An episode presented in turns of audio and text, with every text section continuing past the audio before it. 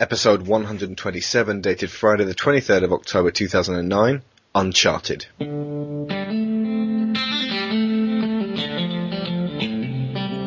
You're listening to Digital Cowboys. News, reviews, discussions, and uncensored opinions on the world of video games.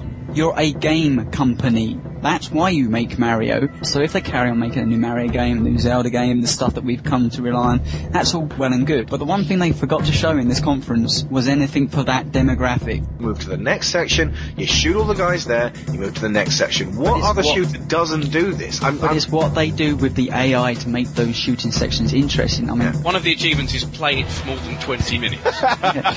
When we do an imitation of a Ponzi Brit, do Oh, we yeah. sound as bad? yes. yes. I am actually sitting here drinking tea as Yeah. we're doing this podcast. Is there a trend in the industry you wish you could do away with? Activision. I'm Alex Shaw. I'm Tony Atkins. This week, Tony and I are talking about Uncharted 2 Among Thieves on the PlayStation 3 and its place in the evolution of the action-adventure game. So don't worry if you don't own a PS3. Don't worry if you're just an Xbox owner. Don't worry if you do have a PS3 but you're not particularly fussed about Uncharted. We're talking about it in a general sense. Now, it's safe to say Uncharted 2 is good. All the reviews cite similarly high levels of excellence, and so we're not here tonight to tell you to buy it, because if you own a PS3, you already have your mind made up. And if you haven't got one, it's probably not going to sway you, although if it might, it, in some small cases it might. If, if, you, if it's your kind of game and you've been waiting for one game to make you buy a PS3, this might be the one. What we're here to talk about is what it does.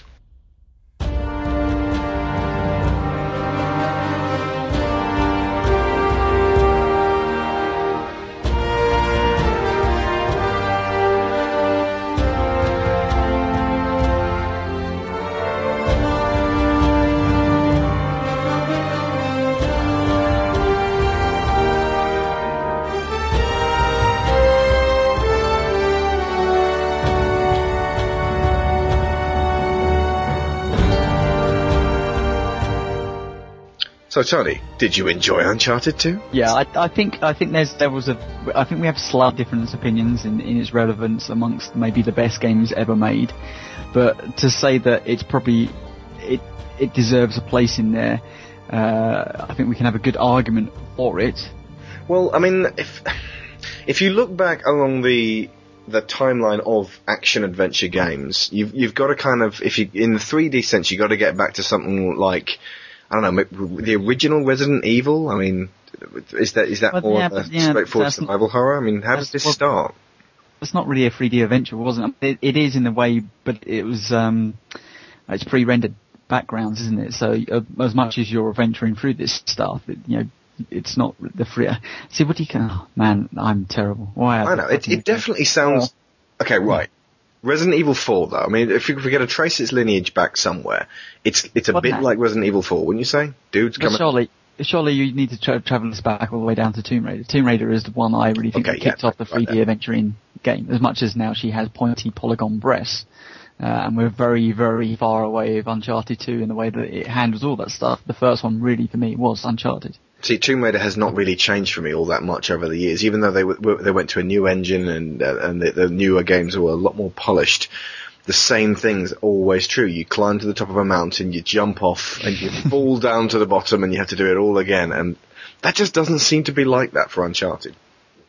So, okay, let's just start from the beginning, shall we? Um, before we But yeah, go, let's trace okay, yeah, but let's let's talk about Uncharted 2. Let's get the feelings out there. Let's talk about how, what we feel about this game, and let's get into more deeper conversation about where we think this belongs and whether this is the pinnacle of the genre and whether the genre can actually get any better than this. well, obviously, um, get better than this. All genres can. Yeah, but true, um, Let's get that out there first. Okay, right. Uncharted Two. I really, really like. We got. We can't not talk about Uncharted One. I really, really, really like Uncharted One. It was. I was saying, you know, if you remember, actually, it wasn't it Paul who originally was twisting our arms to play it, and we were like, eh. And who I- hasn't completed it yet? no, actually, Well, he, actually, he no, he did it. He, now. finished it. Well done, Paul. But uh, yeah, I, I, I seem to remember originally kind of liking the, uh, the, the the lead character, and you know I didn't have a PS3 at the time, but when I got a PS3 and I did play it, I whizzed th- straight through it, and then I spent ages trying to con- convince you guys to play it, and eventually you caved, and finally Paul, you know, with with Uncharted 2 out, you know, finished playing it. So um, Hey, I'm not alone as being the, yeah, the person that played the it- it is a lot really of was- people who who are actually in the same camp. So what is it about the original Uncharted that makes people leave off? Is it just because it's, you know, climbing section, shooting section, climbing section, shooting hang- section, or See, yeah, but what you're going by by is the Uncharted demo at that point. You know, this is the first contact that anybody really has with this game, even with with the hype that's surrounding it, that you should play it. Mm. And to me, it just seemed like okay, it was a poor Gears of War cover mechanic knockoff that just I still stand by. This didn't work very well, um, and it had climbing sections, and and in the demo that doesn't really jump across you. It's like okay, well, I- it's a bit like Tomb Raider with a poor shooting mechanic, and um, and you know the character of Nathan Drake doesn't really come through within that you know probably 10, 10 15 minute demo. Now of course playing Drake's Fortune we all know that you know the highlight of that well, for me the highlight of that game was the the way that they amalgamated the storytelling with the character of um, Nathan Drake. Yeah. I mean I I still I I'm, I'm perfectly saying I, I still believe this I could I really couldn't give a shit about the the shooting in it I found it really loose. Um, so many games did it better. Uh, the thing that propelled me through that it was the storyline and the um, you know the character, both animation and the you know the telling of the story, which uh, you know was was at the time. Uh, even when I well, I played it like six months ago, you know, not many things that could actually you know better it. So you know, for that, I think is where for me uh, Drake's Fortune was a great game. Yeah. Okay. Um, to me, it was kind of different. I I loved the character pretty much from the get go because he's very reminiscent of Nathan Fillion, and Nolan North kind of plays to that kind of uh, hapless uh, anti-hero kind of. Is he an anti-hero? I don't know. He's he's a hero, but he's certainly not a, white, a knight in shining armor. He's uh, he's got his dark sides, and he's capping fools in, in both games, in fact. He's a mass murderer. Let's not forget, I mean, you know, yes, they're shooting at him first, but this guy kills folks all the time. I mean, he, he can, but Indiana but- Jones kills people, but James Bond kills people. Drake kills people. But once again, we we wander into the you know game mechanics and whether you can actually tackle a subject like that head on in a in a game like this. And I'm not too sure that's even possible, even with the, the understanding of people looking for more in-depth games. Hmm. I think if you have to explain away why you know a likable character such as Drake kills probably by the end of you know certainly Uncharted 2 in the region of a thousand people. I mean, he he He's would be charged. criminal. He would be charged with war criminals. Now you can't go down that alley at this you know in a game like this. Well, no, in the first game, he's getting originally attacked by Somalian pirates all out for his blood. So it's all kind of. He gets away with it because he's always under pressure. He's always by the skin of his teeth, and it's always apparently in self-defense because you know he is pinned down by people trying desperately to kill him. It's that or die. So, but you know, moral morals aside, it's the the originals shooting mechanics seem kind of different in in, uh, in this one. In the original, you got flanked a whole lot more. I don't remember being flanked anywhere uh, near as much in this one. It's like you'd be shooting guys, and then you'd notice that you, someone was literally almost on top of you. And um, uh, the other thing that really sucked about the original is, like I said, you'd be shoot, shooting half-naked Somalian pirates in the face. And they'd just be carrying on walking into you, and you're like, "What? I'm shooting you with a magnum in the face, in the bare chest, and you're Yeah. not going down. What the hell's up with that?" I'm I'm shooting the man's in the face and there. Just keep on moving. No, I mean, shooting mans. I, yeah, there's no point. I, d- I don't think there's any point just re-dredging the stuff. I mean, everybody knows that the problems with Uncharted Mm. One. Uh, most of it was the, the shooting stuff, and it's, it wasn't terrible. You know, it, it perfectly serviceable, but you know, it to me it always seemed at very at odds with what the rest of the game was actually trying to achieve, and that wasn't necessarily surprising. Really, really, where you consider Naughty Dog's background, you know, the the proper shooting 3D mechanics they hadn't really done before. So it wasn't surprising that they hadn't really you know nailed that down. And it was back in what November two, what, 2007. May I court controversy and say I still prefer the shooting mechanics in in uh, the original Uncharted to either the Gears of Wars? Uh, let's get on to gameplay later on, and I think we can have a debate about that ourselves. Go for it. Um, okay, right. So yeah, they, they did a very solid first game. Didn't exactly sell the PS3 on the strength of its first game, but it was always considered a great sort of solid, what most people consider a four star title. I gave it five stars. That's me. I gave it five. No, I, I gave it five. I mean, it sold, I think, a million stateside in the end. Um, but bear in mind, it came out in 2007. The play, PlayStation 3 was hardly lighting up the charts uh, at that time. So, Was it? Um, hang on. Was it? Was that uh, actually when the PS3 was brand new at the time? Wasn't it? 2007? Yeah, maybe Yeah. the start of that year. Yeah. So it's it. You know, they they could really have made it as a launch title and like really made it a big fanfare about it, but they didn't. I mean, I think that's all I remember from the time was Motorstorm and uh, was that what one with uh, Resistance? Resistance. Yeah. Um, but you know, ultimately, you know, it, it was all sort of quiet in the background. Now, skip forwards two years. November was it? almost October 2009. Suddenly, Uncharted 2 has, has become Sony's golden boy. Uh, Nathan Drake's everywhere, and this thing's getting like. I'm going to check its Metacritic score, but last time I checked, 96, 97 percent. Yeah, and, and it really has become Sony's. Uh, I mean, this is the game they're releasing this year. I mean, most of their other first-party games all got dropped off until next year. So Yeah. this is the one that I mean. Remember me saying, you know, is this enough to drive Sony to uh, you know commercial success this Christmas up against you know Microsoft the Halo franchise and Call of Duty, you know, doing the rounds across other platforms, and you know. That's something I think we need to tackle at the very end. Will this be the system seller that it, you know, maybe it deserves to be? But you know, Right, it got it's, it's still carrying a 97% approval rating uh, from on Metacritic and a 9.6 from users. Um, there's a lot of uh, Uncharted backlash on Amazon, like a lot of people leaving it uh, one star reviews, going, "This game is not all that good." gotta love them. Yep. Um, but uh, if you just look through the user comments, it's like 100, 100, 100, 100, 100, 100, 100. I mean, obviously a lot of these are just 10 out of 10s and 5 out of 5s, but still, just all of these hundreds. So, I mean, what is it that makes people go, yes, this is a 10 star or a 10 point or a 100% game? Uh, th- they're eff- effectively touting perfection here, something that's been leveled in the past few years at Little Big Planet, which is a flawed game, Metal Gear Solid 4, which is a flawed game, Grand Theft Auto 4, which is a flawed game. Halo 3. Halo 3. Did that get tens? Yeah. Oh, Christ, yes. Remember Edge 10 out of 10? Yeah, the the multiplayer on that was absolutely fantastic. Did I'm assuming Modern Warfare One, the Call of Duty the Four, whatever it was called, the original one, did that get tens? Uh, of some It would've, places, of course. But yeah. not not this kind of across the. I mean, you check it, you have Metacritic up, you just look at the top rated games. I mean, Bioshock probably will be within that company as well. So they're basing this on not only the single player game, but obviously the, the multiplayer game, and, and they're saying that as an all round package, this is pretty much perfect. And uh, the point is, everyone's so unanimous about it, which is creating the backlash. So. What's the single player game actually like then? What have they done since Uncharted 1? Well, I mean, let's do what we normally do. Let's cover some of, the- you know, some of the highlights of the graphics, the characters, the gameplay, uh, the multiplayer. Have a, a sense of being, you know, where that's come from that. Yeah. And at the end of it, I think just sum up what we've learned from, you know, having our discussion. Because, I mean, I, I don't know what you think. You don't know what I think. We haven't actually talked about this game at all. I think I suspect Uh, what you think. okay. Um, and then, yeah, let's, let's see. We're going to be arguing over half of a percentile on this one, aren't we? Oh, God. right, okay. Then, So, we- then at, the, at that point, we'll decide whether we think this is actually does, does disclose, uh, deserve its its Hall of Fame title that it seems to be. Uh, the reviewers seem to be elevating it to. I mean, it's, you know, under those circumstances, they could re-release it with extra DLC next year and call it Game of the Year edition with that kind of... Fallout uh, 3? Hello.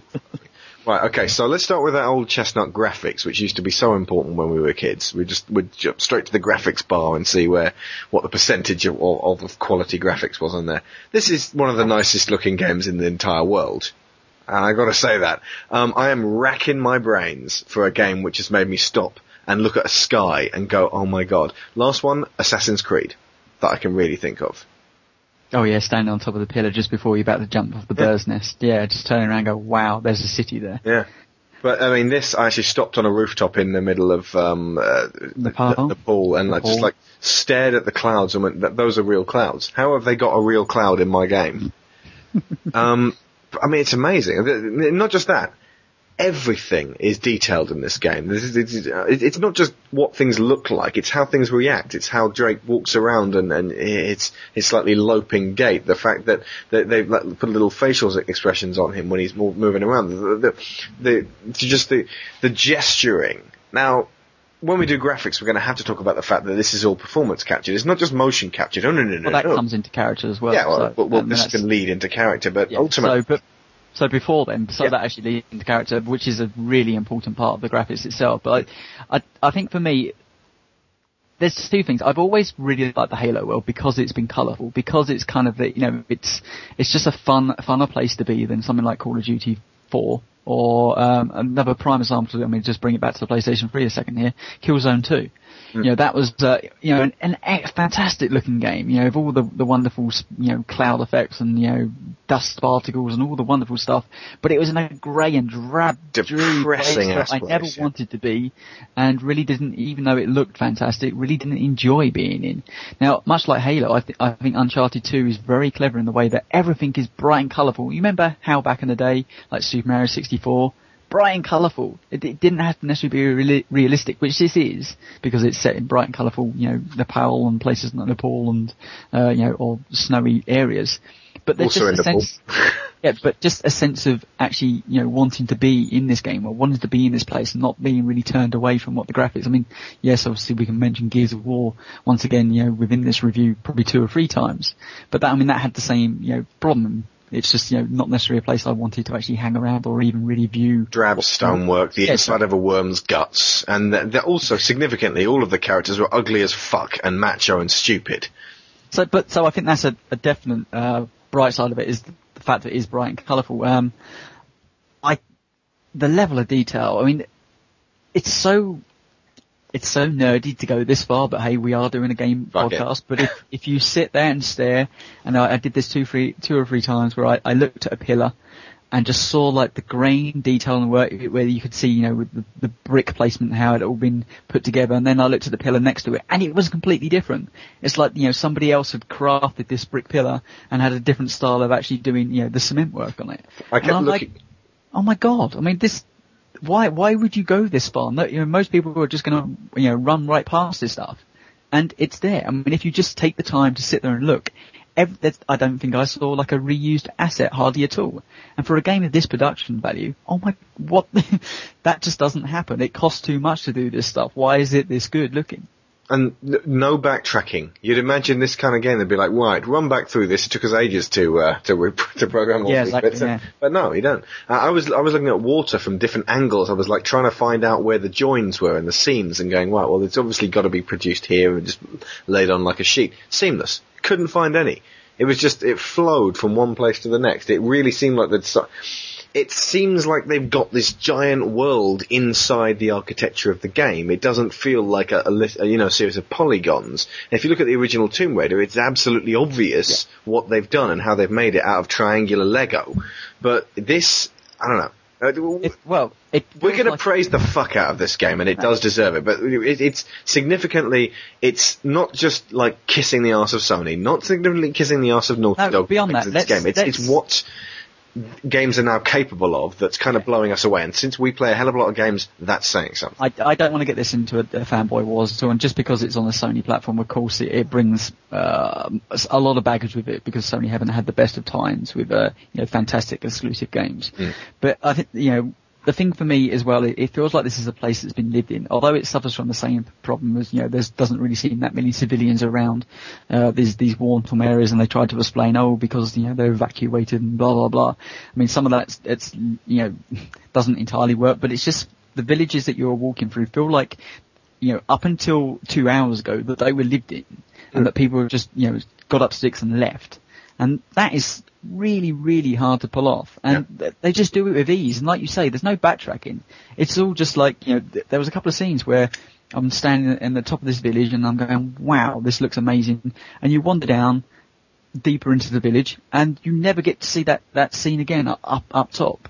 It's like we, you know, there's so much detail that's gone up there, but you only get to see it once. Hmm. And normally they would go, let's say, come back up here. You going to have to come back all, you know, traverse up the top, see the geometry again, and come back down again because we didn't put that much work in for it for you just to stare at it for 20 seconds. Yeah. I mean, at least we stood there and stared at it maybe for 40 seconds, just taking in the awe. But a lot of game players would have just gone, right, I need to get off this building and jump. There's quite a lot of backtracking in the Tomb Raider games as well. They differ from that wildly. But again, the reason that, that what that leaves you with, if taking that out, is a constant forward motion. It's like one of the Bourne movies.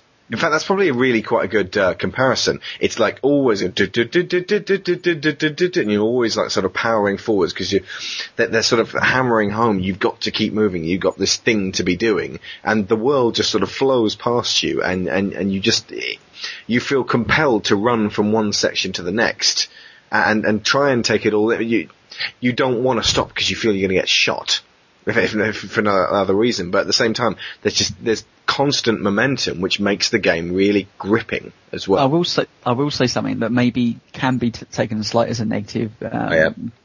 But you know, it- it's once again a small one.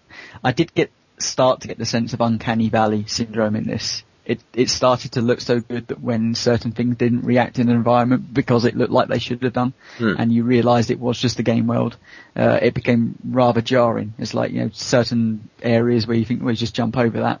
Oh, apparently you can't. The game design doesn't allow me just to just to walk over once again this fence, and it's clearly a fence, and I can climb you know mountains, but this fence, no.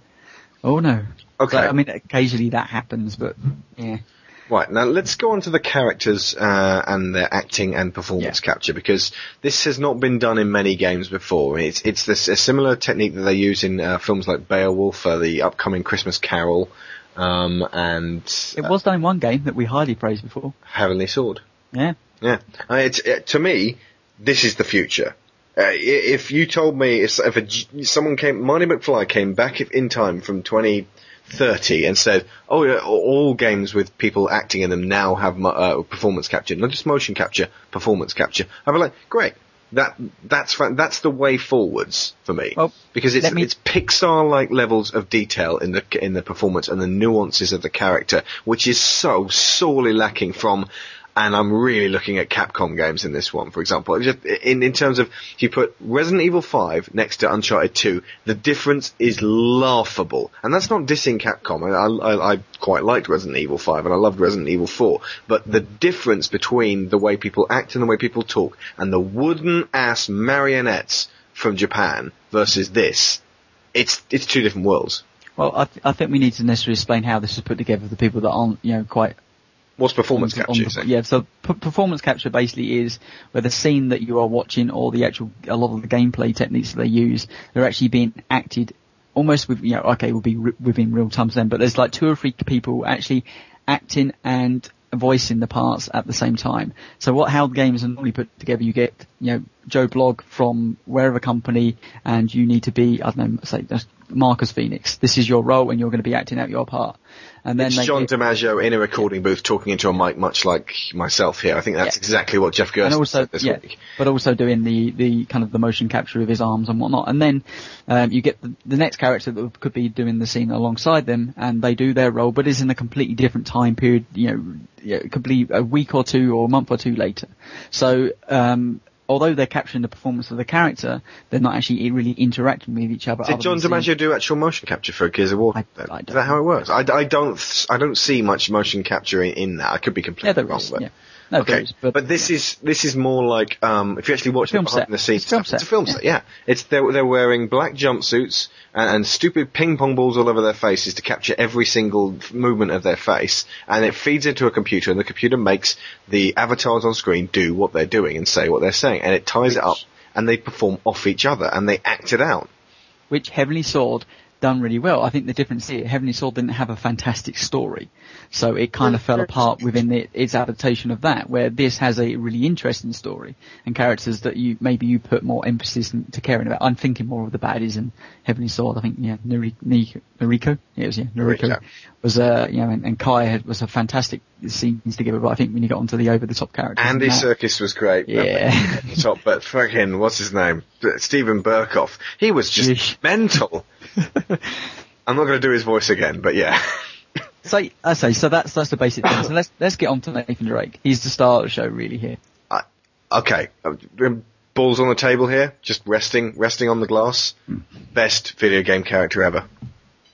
Say I'm wrong. He's not saying it. I'm No, right. That that proves it.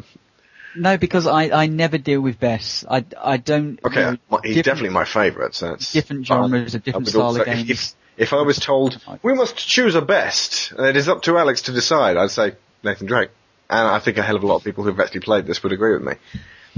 It- it's because he's he's a human. He's fallible, and uh, I think um, uh, Zib at, at Dork actually said this possibly uh, that even though you seem like you're flawed and you're not going to be able to manage it and you keep fumbling things, you're actually a superhuman and you are able to do all of this stuff. but it's the fact that they paint him as being like hanging on by his toe, you know, fingernails and like, you know, every time a grenade pops down beside him, he's like, oh, oh, oh, no, no, no. And he's like leaps out of the way and you are like, oh my god. And it makes you feel, I, I might die at any minute here. This guy maybe doesn't have it all together.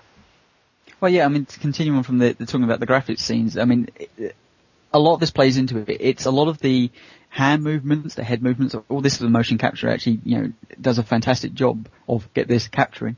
Um, but it, it's, it just makes you feel like you're a more believable character. Now, Nathan Drake was really likable in the first one. It just, it added a, a sense of cheekiness where game characters are normally very like, these are the lines I am reading off this script and this is what you will like me now. And Hope this is not Chris's blood. Exactly. When Nathan Drake had always been kind of like, it almost felt like he's ad-libbing, and there's no chance that that can happen, of course, in the, the video game.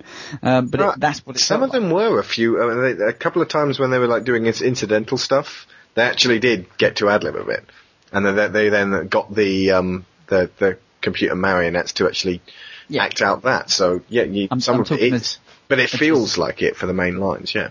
Um, but it, I mean, if you look at uh, Nathan Drake, I mean, he's he's indie, and I, I think that the perfect way I, I think I would love to describe he's indie for the modern age. You know, the, the thing I had a problem with uh, Indiana Jones and Wait a minute, Uh, you got a problem with Indiana Jones? what's the latest one called?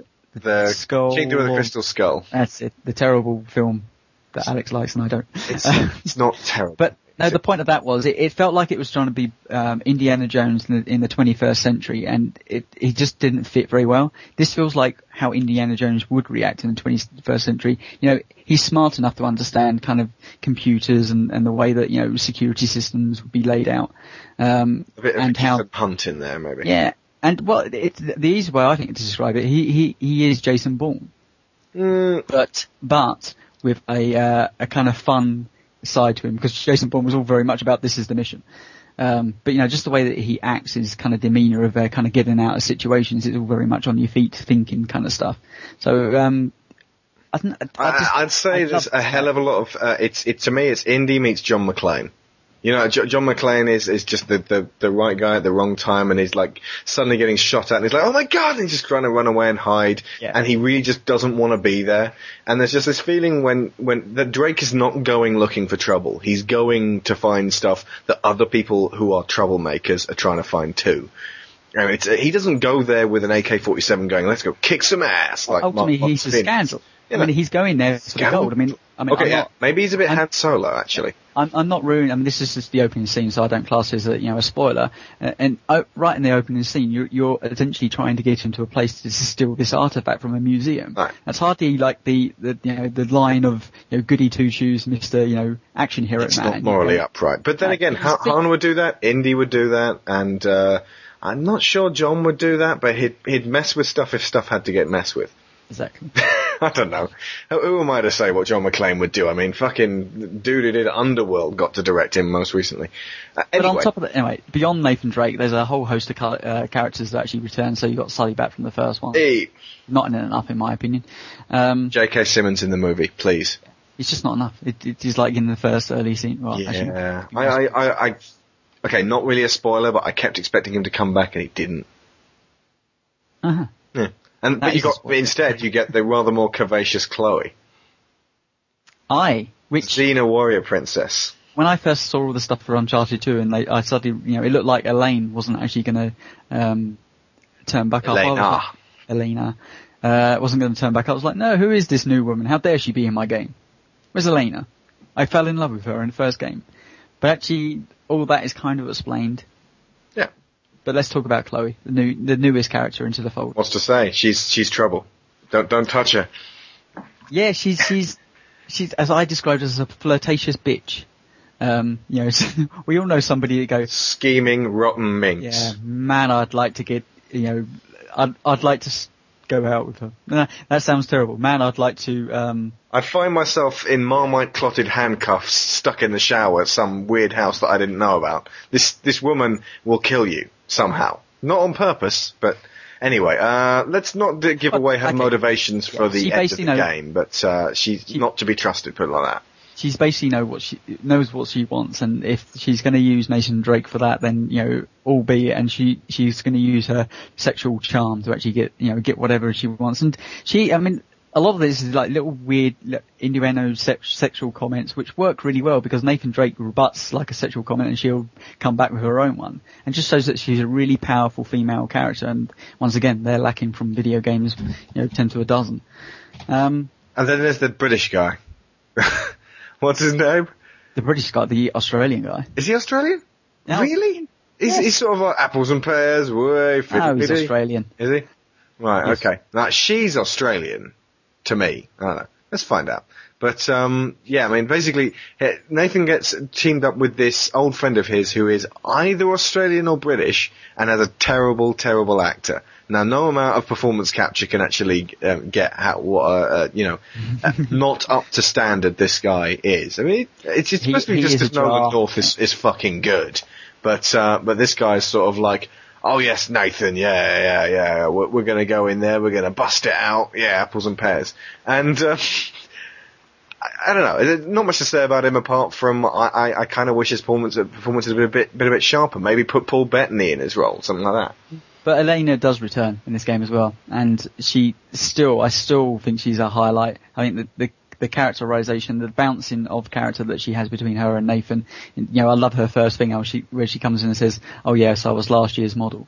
Hmm. I, you know, that was a really nice little scene. And there's a nice little awkward triangle when she and Chloe are stuck in the same place together, and then basically there was actually a point when it was her and Chloe and me, and I actually felt like henpecked and put Yeah. upon, and they were both berating me behind my back, and I was like, "Shut up! I'm the only one who can get us out of here." And I, I, it felt very natural, and I Yeah. felt, yeah, I, I, I want to just, you know, get these women out of here, shut them up, and then, well, you know, but. Uh, but no, th- once again, she comes in with the same agendas again, where you know she's doing it for all the good reasons. Yeah. um, like she's not. He's his conscience. She's his conscience, and, and at the same time, yeah, she she doesn't have to do any of this, but there is something inherently good about her, and and and yeah, I really really like Elena. just the way, the way the story ends up, they're just kind they're, they're all in, they all kind of get embroiled deeper than they necessarily wanted to be. There's certainly some of the party anyway. Um, and there's some fantastic acting that plays off that, and the story holds together really, really well throughout the. You know, it. I want to say it's the best thing ever. Um, I think the performances make it maybe better than what the actual story down on script is. Mm. But um, you know, that's the that's the job of a you know the job is just to propel you through, you know, a believable scenario of how they could end up in this ridiculous scenario in all. Um, Ultimately, the story is like a good movie. It's it's it's not Well, no, really going to blow anyone away. I, I disagree with you that. I think it's better than, I I mean, if you take, um, a lot of games that just have like movie scripts, it's like this, a script that's just been put down in front of the developer and go, look, I wrote this a movie, I think you can develop this into a game. It doesn't feel like that. It, it feels like this, this script has been developed from this game from the ground up Hmm. and knows the, uh, understands pacing, understands how the story has to involve around gameplay. Hmm. Uh, so you have dips and dives in all the right places. It doesn't feel like a, a book or a film adaptation. It feels like a story that was made for a game. yeah, And no, no, you're right there. like. Yeah. Uh, no, I wasn't saying that it felt it had the same pacing of a movie, or, or that it was. It, it felt like a, it certainly doesn't feel like a movie adaptation game. Those are always really awkward as hell. But um, what I'm saying is that it's it the story is not going to make you go, oh my god, I can't believe they turned that corner. I- that, that's just totally going against the grain. It, it delivers to you the scenarios you're kind of used to from the kind of, uh, I don't know, what, what, I suppose Mission Impossible 3, actually. It, it kind of has a similar kind of, okay, now we're over here, now we've got to do, get this done. It's, it, I suppose, if they were gonna, if they were going to, well, they are gonna make a movie, if they said J.J. Abrams is directing, it, I'd be like, yes, spot on, the one and only correct answer. Well, I, I've got something that'll take us into gameplay nicely, and Okay. which story actually does involve. Oh no, you There's forgot a- about uh, the villain.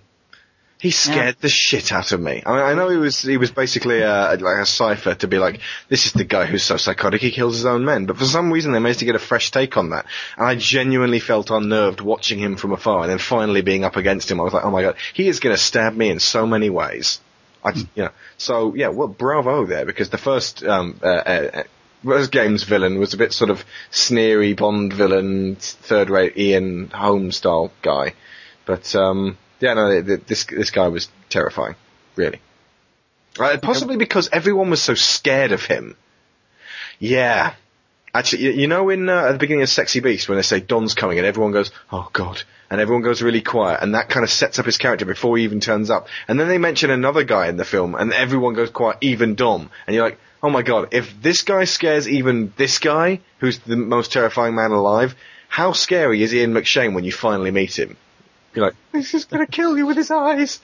So yeah, I mean, uh, basically, they, they, it's an excellent uh, usage of, of character to actually sell a villain by the way other people react to him.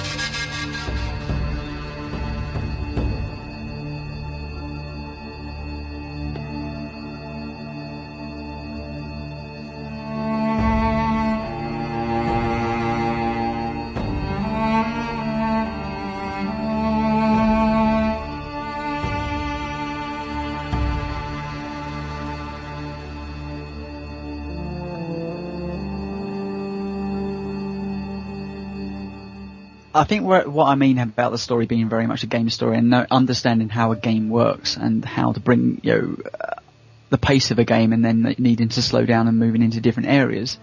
Um, a, per- a perfect example is this: right at the start of the game, um, you start, and this isn't giving anything away because you are right at the start of the game, and you've seen this in a lot of the, the preview stuff. You start hanging off. Okay, you start on this train, Mm. bleeding, and you're like, okay, that's my blood. I mean, it is fantastic dialogue, and I'm not going to butcher it by doing my own adaptation of it. But you realise, okay, why am I here? And then all of a sudden, you've fallen out the back half of this train. You're grabbed by the ledge, and the whole idea is to you know drag yourself to the top of this train. And Just talking about this makes me want to play the game again. it's just amazing. it's just it's a brilliant moment, and it's it's scary.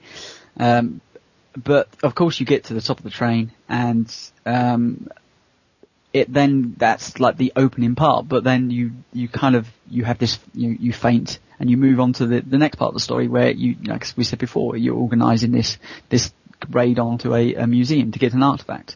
And So you're like, oh, and so you're okay, right, okay, fine. Well, I don't know what that bit was about, but right. Well, then I think it's about six chapters in, um, maybe a bit more. Maybe it's slightly halfway through the game. You revisit the place, revisit the scene that you had um, previously played, and normally that would be, oh great, I'm repeating the section. Great, why would I? But you realise it's, it's actually shown you how you got to this place. And it's like, it's a great point in the game. It's like, oh right, so I'm here now. I thought this was going to be at the very end of the game, but actually this is just in the center of the game. And now I understand the circumstances that left me almost bleeding to get there for me being on the, you know, right on the edge of trying to climb this train and thinking I'm actually going to die just uh, attempting this.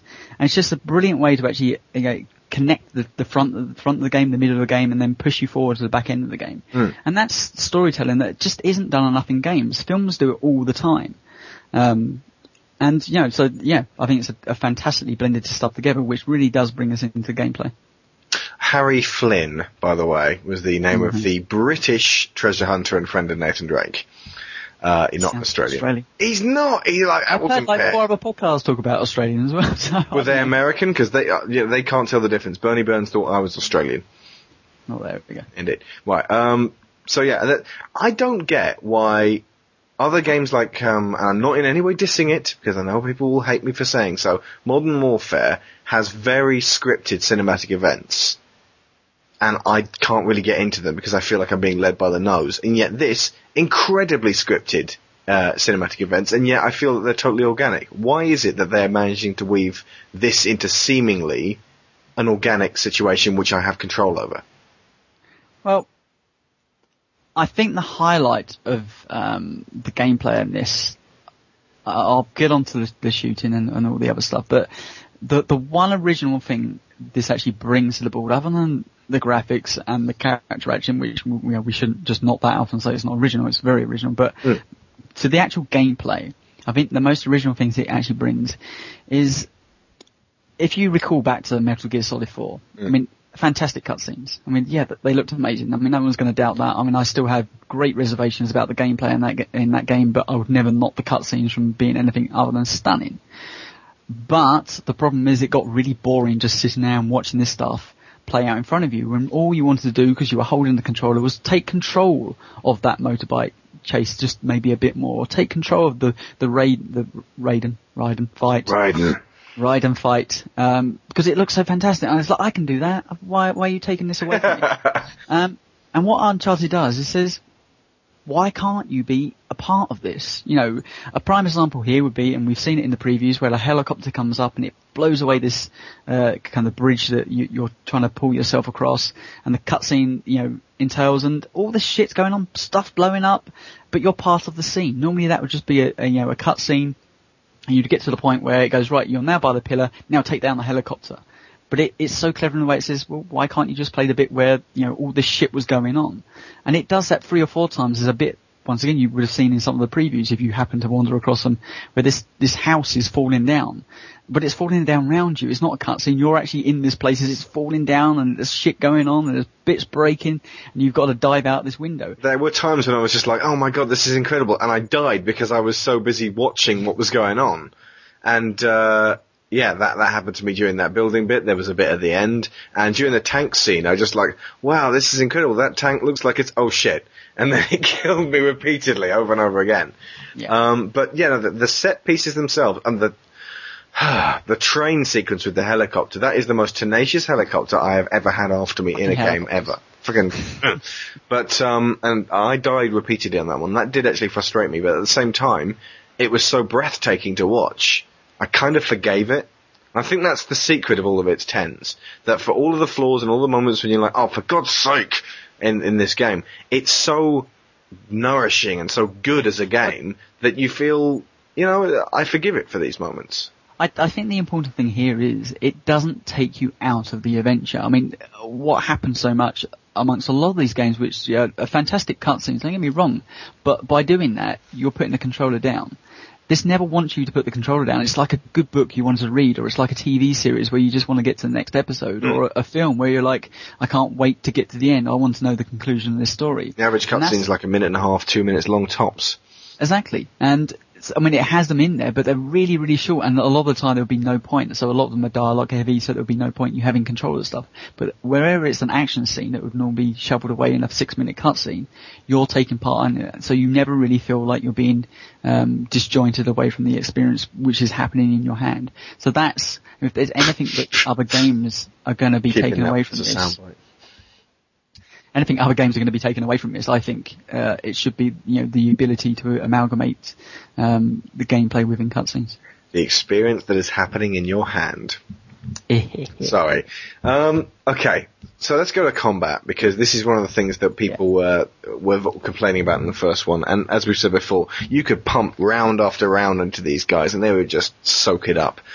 This, I hasten to say they changed this, but by the end of the game, I, I have to admit I was shooting dudes over and over again, and they were going, "Ow, ow, that really hurts," and then just coming back for more. And it's like there's a, only an, um, there's a certain amount that we can accept that body armor will absorb, and then then then it gets ridiculous, and then it gets to the point where you you shoot a guy three times in the head and his helmet comes off, and then you are going to shoot him some more, and you're like, come on, how many headshots do I actually have to get at this point? And these Well- these were one of the few times when I was I had to forgive the game for being too tough. Uh, There's a couple of heavies in there Yeah. where I, I threw three RPGs at them, and they were like, Yeah. "Sure, What take that in the chest." What are these people? I mean, the fucking Superman. I mean, the dudes with the miniguns are ridiculous. So, but I mean, that's a, that's a that's a concession to combat though. That's more of it. It's just a mini boss in an area where they're trying to highlight more than just you know it's it's goons that you shoot. And There's- to that's- balance it out, when you're running around the place with a pistol, you can actually relatively easily dispatch people when you're getting up close. And punching people is now a viable option. In the first game, it was a ticket to death immediately. You start getting into a fist fight, someone's going to come up behind you, flank you, shoot you in the back. In this one, you can actually survive with, uh, you know, hand-to-hand combat if if you alternate it between that and shooting, it's actually a viable mechanic. And they've got the stealth options now, which, you know, excellently implemented. It's not enforced. That's how it should be. Except for in that one bit. Where it is. But that's just to teach you how to be stealthy. I, um, I, I still feel the shooting isn't 100% where it needs to be. What about the Um, invisible? No, see, I disagree. I, I think, and I, I'll, I'll explain why. I, I think Gears of War, its general moving from cover to cover and its general popping up and taking aim still really outshines this. I think what it doesn't do, of course, is that in this you have so many more options to climb architecture around you. yeah, there's a and to take the verticality high to the levels, yeah. I mean, Ge- Gears of War's always been like there's a ladder there. You can take the high ground, but there's there's going to have to be a, a, a very set structure, and they're, they're quite linear in the way they do. Uh, they, they sort the levels out for that. And certainly in single player, you don't really ever take the high grounds. So I think the general combat in Uncharted 2 probably is better because you have more options, but I, I still think the shooting on occasions, and I, I maybe I can put this down to the PlayStation 3 or the DualShock pad, I just still don't think works fantastically well for shooting games.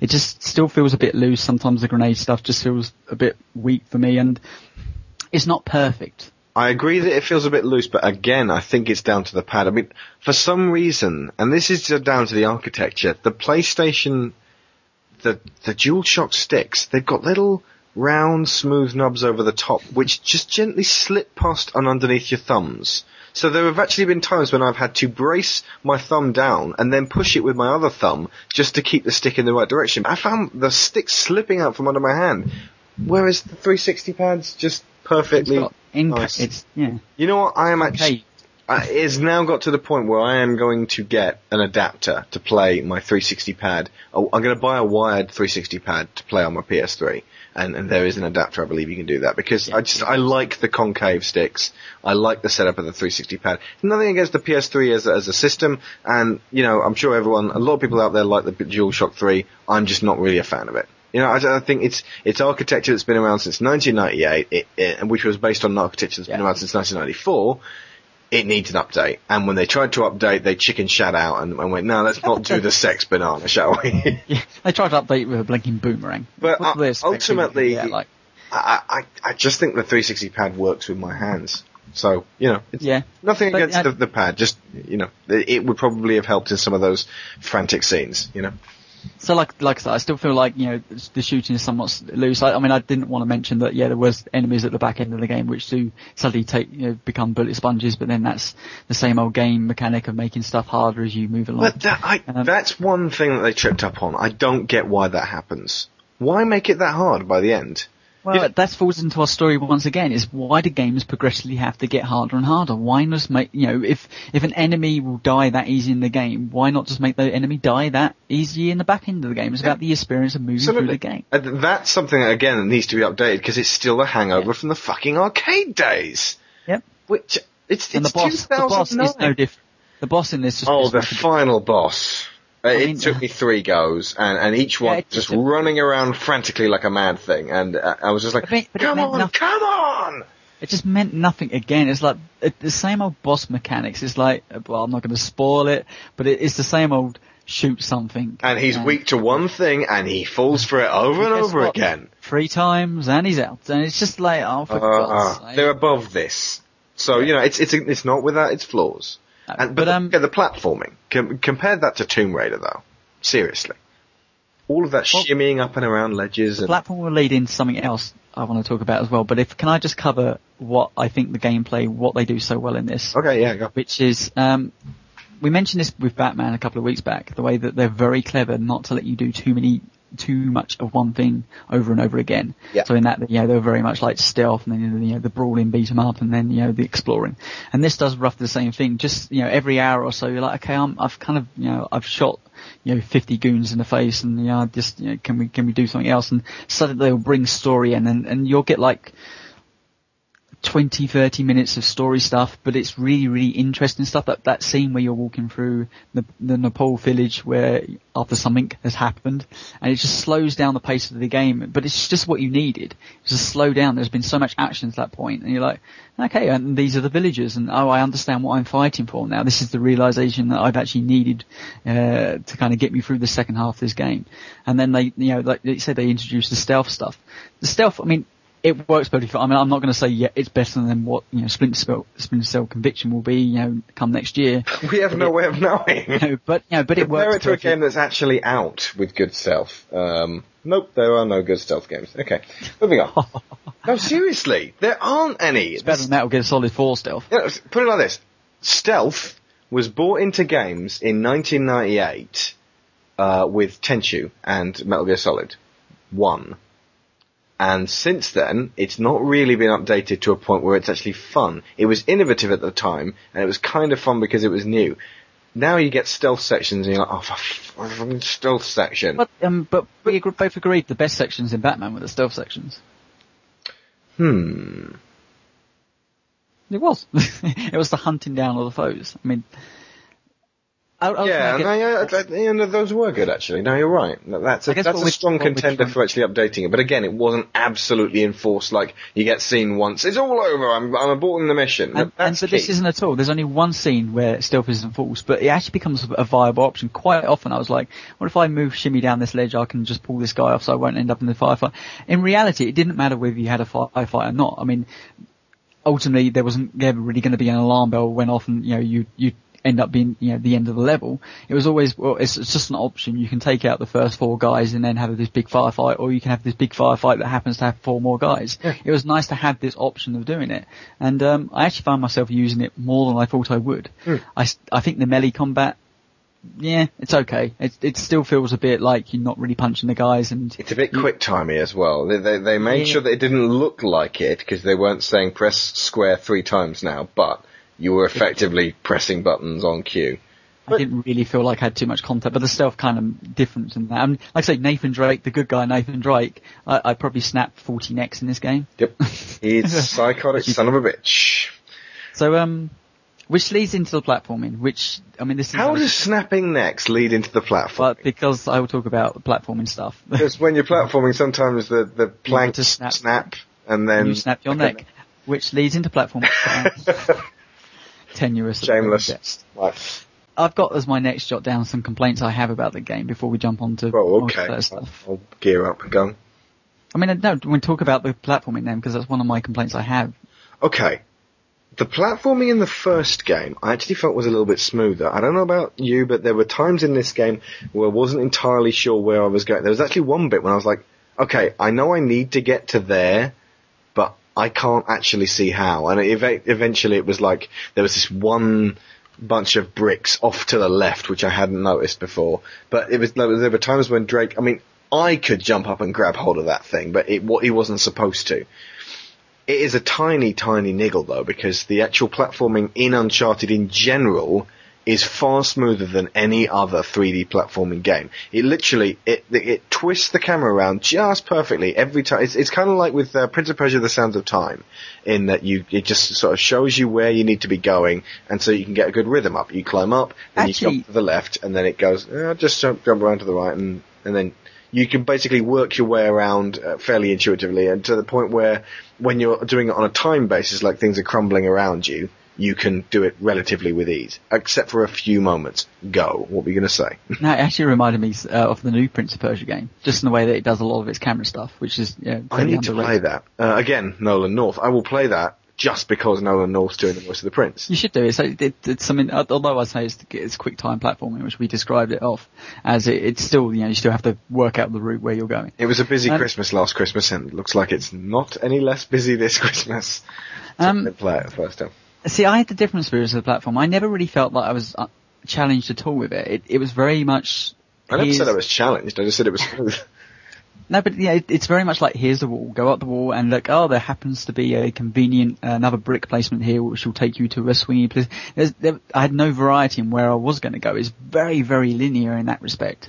It's you know, it's just it, it's just more of a place of how we get from one area to the next to continue the story, which isn't isn't necessarily a criticism, I guess. I just maybe expected a bit more from it because it, it was very you know platforming hasn't really changed since the early Tomb Raider games, and although this looks, you know, eye-bleedingly gorgeous, hmm. I still don't really think they've made any leaps or bounds in that. Also, there's puzzle solving, which, you know, which is a hangover from all these games and, you know, obviously from Drake's Fortune as well. Which, I don't know, what was your experience of it before I jump on that? I liked the puzzles. I, I but every time I had something to solve, I sat, sat down, looked at the uh, diary because it's usually something to do with that, and and worked it out for myself. And, and uh, when I actually get my wife on it, I'm gonna you know set her up with it and go right, solve that one. Because um, there was this one time, off on a tangent here, Silent Hill Homecoming.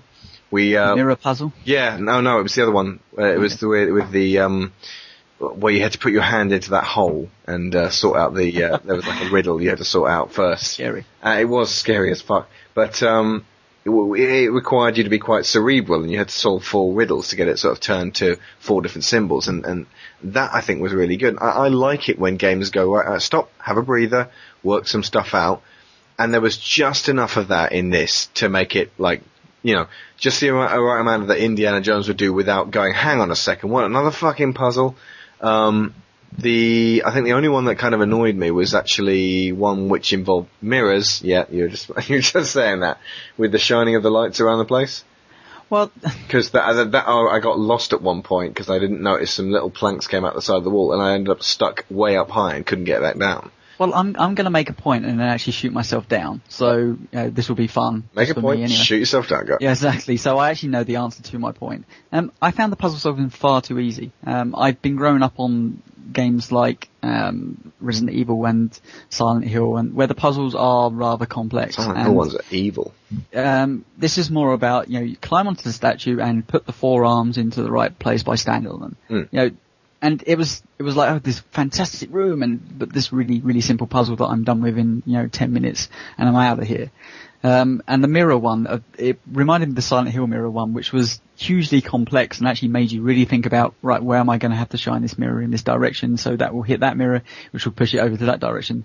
Their version of it in this game is literally you just really need to press a button that activates a mirror to uh, shine the light a bit further on, and then find the next button that activates the next mirror. So there's no real puzzle solving at all. It's just trying to work out where the activation point is the reason they do it, and this is where I shoot down my own argument, of course, is that they they're doing it for pace. Mm. They don't want people to be bogged, bogged down into to solving this stuff. They want people to be dragged into the story and can complete, you know, completely always on the move, always on the move. So these puzzles are more about just you know giving you a rest from the combat, but not really giving your your mental state a, a work. So I can I can make the argument for it. I can also make the argument against why they, they left it out there. But it, it's somewhat disappointing that you know you have this this book in there, which is fantastic by the way. If you read through it, don't just look for the puzzles. You can see lots of little quips and drawings that he's actually done, like moustaches on. Sully's moustache is Yeah, less is- scary than like a, a weird naked underground dude, which is less scary than a yeti. So yeah, that's that's just one of the small complaints I have. Okay. Um, Regarding pacing, no, no, I've got one thing to say about pacing. The thing that struck me about the first one was shoot, platform, shoot, platform, shoot, platform, occasional vehicle section. This one, and I gotta say, it, it counts towards that. I know, who is it that hates the word polish? uh, game reviewers hate the word polish. Uh, It wasn't. well, it wasn't. No, Ratcho was actually. Uh, Ratcho Alvin was actually uh, uh, arguing for the word the polish or oh no, he was compelling. He, he compelling. Yeah. Apparently, you're not allowed to use words like compelling or polish It's because it's too easy. Okay, right. There is a level of effort, let's say, in this game into making sure that it is it gives 110%. And where it really stands out is that you are given every so often just the right amount of time, exactly like you said with Batman. Not you never do one thing for too much. Every so often they go right. Okay, you've got these mechanics. Let's use them in a slightly interesting way, like that bit where you're um trying to get across the street and you're hanging onto a sign and suddenly people are sort of shooting at you from different angles and you have to keep flipping around on the sign to use it as a shield while you're hanging, you know, 20 feet up in the air using a one hand to shoot them and you know praying you've got enough bullets. And I realised that eventually, oh hang on, You get infinite bullets. you got infinite bullets. That's weird because it was so tense and Die Hard style before then. And I was like, like, I'm down I to can't one. kill them from this this. distance. But yeah, but it doesn't matter because ultimately for, for the for the rest of that thing, I was like thinking, well, this is really innovative use of the mechanics. And innovative use of the mechanics is five perfect words to describe this game because it does the whole way through. It keeps throwing you into situations where you're like, oh, hang on, I've got to do this, well, uh, I've got to do that, and it never has you just go. running into the next section, shooting all the guys in that room. That's what the AI does. Because it's what those really it's not, it's not even just the AI. It's just the fact that they, they go right. No, do this now, and and and they keep. It's like a, it's like a, a, a delicious buffet of different things. Only you have to eat them in a specific order, but it doesn't. It doesn't leave you think like feel like you're being force fed because it, it feels so organic. I don't know what how I can explain it any other way. Okay, well, let's move on to multiplayer. I'll save some of my criticisms for the end of discussing whether this should be, you know, in the Hall of Fame. Multiplayer.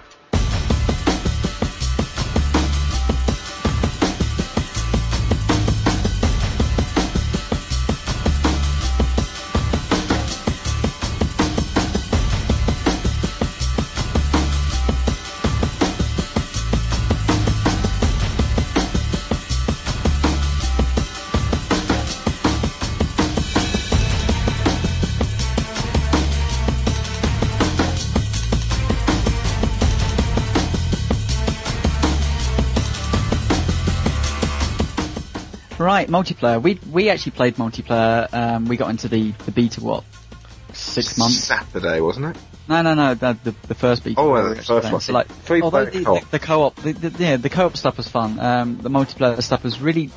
Once again, the shooting was really loose and all over the place, and I was like, I just don't see myself coming back to this at all. Um, I just I didn't really feel any connection to the you know, to the characters the, by by shooting or just the animations. And I, some people liked it, some people didn't. Now they released obviously a, a new beta, beta, beta, beta, Beta. um, uh, which proved to me that actually no, that all that stuff had been tightened up and they'd listened to a lot of the complaints and it was you know more of an early production version, which is a fantastic thing to see. But moving into the actual proper game and, and playing all all the actual modes, um, let's cover the co-op mode first, I guess. Well, let me just say, this came out of nowhere and slapped me upside the head and said, "How? Oh, hey, you weren't expecting this? Fucking great multiplayer modes." I mean, I, when I say modes, there are multiple ways you can actually play multiplayer and, and, and have a really great time. It kind of reminds me of uh, the original Halo when we were just messing about with, well, let's just try it with all rockets. Let's just try it with, you know, and you know, capture the flag. Sort of, you know, not so much reinventing the the, the, the deathmatch format, but I mean, there, there's lo- loads of different things you can do and ways to do cooperative stuff, which they've done. I mean, they've they've cited the um, the co-op mode as being similar to horde mode. But it's far more a kind of a roaming, running battle Well- as opposed to horde mode. You just hide in a corner. No, but they've got they've got that. They've got survival mode, which basically is horde mode, stroke firefight mode. oh right, I have not played that. Okay, So that's why that that would come out. sorry. Ignore I mean- what I just said there. Yeah. I mean, yeah, I mean, co-op mode is is it's not what I would have liked loved to see from this is some sort of co-op through the campaign. Hmm. Um, by the sounds of it, that technically just wasn't possible, um, which is strange actually, because when you actually consider it, you have a somebody with you through pretty much the entirety of that game, whether it be one person or the other. You know what? No. It would I'm have gonna- taken some of It it would away. have really taken. eh, Look at her ODST. Seriously, I think Um, I shortchanged myself playing that with uh, with Ratso. I, you know, it was fantastic playing with Ratso. I lost a hell of a lot of the atmosphere. We and just also chucked- at the same time, um, Call of Duty Modern Warfare 2, um, Infinity Ward have been very vocal with the fact that they could have done four-player co-op, but decided not to because they felt it took a hell of a lot away from the actual storyline in itself, and that if you wanted to play that, here's a separate mode for it. You know what? Now- they should make it an unlock. They should make it that everyone has to Yeah. play through the first, the single player mode first, then you can play it co-op and then just enjoy that. That's fine. Maybe Yeah. even trim a few bits out, but basically, it should, the, the, the single player mode should be single player. If Uncharted 3 has co-op mode de facto, I'm going to avoid it when I do it first. Seriously. Because I don't want someone talking uh, and having to just shush them during the cutscenes or during the you know, even just we imagine how much you'd miss if you were yakking away and you couldn't hear Drake and his friends uh, bantering. In the back. Do not yak away over cutscenes. What are you talking about? D- During Halo ODST, we were talking about all kinds of stuff. What? That when we played Halo ODST, there was a distinct rule. As soon as a cutscene comes in, you shut I the had fuck up. to I had to pull off my headset because if I if I unplugged my headset, they were talking through the TV. I had to pull off my headset while during the cutscene. Terrible, terrible behaviour. Awful. But etiquette for God's sake. But no, seriously, it takes you out of it. Multiplayer. Anyway, Okay. the actual rather than just doing hypothetical multiplayer mode, the actual multiplayer mode. This, uh, co-op. But- yeah, I mean co-op mode, and it's not you know you don't play through story sections of the game. You you do play parts of the game that you you have traversed. Are there only three so far? Yeah, there is three, and they they cut them like you can actually once you play through the single game, you can see where they they make the cuts of this is where the, the level will begin, this is where the level ends.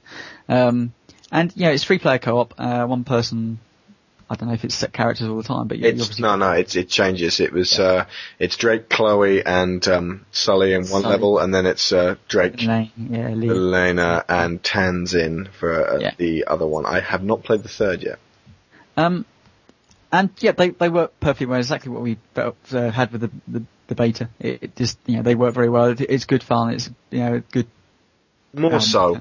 I gotta say, because we played it, we didn't play it with, um, we were having to use Xbox Live to talk, uh, for the first time, but Oh, then yeah. when we did it most recently, um, I actually plugged in my rock band mic and I was just chatting away. I brought myself a swanky PlayStation headset. Yeah, as as had Paul. So we were actually using, you know, properly communicating. So it was we were actually watching each other's backs, and there were times, and I, I'm very proud of this one. Tony got into trouble, and I rescued him. well, they come and strangle you from nowhere. Yeah, Tony was getting strangled all over the shop. They dropped from the sky apparently. No, just you know, running in. Uh, it's, it's literally you have to watch each other's backs, and and that's great because it without that co-op mode doesn't really require that kind of co-op, and that's something that ODST for me was kind of missing. I felt that my com- my companions in ODST didn't really need me much, so I think I was we were probably playing on way too low a level. Yeah. So we should really have been on. Uh, but then again, you put it on um, uh, legendary, and it's like you, you walk into a square, a, f- a thousand grenades stick to your head, and you go, oh,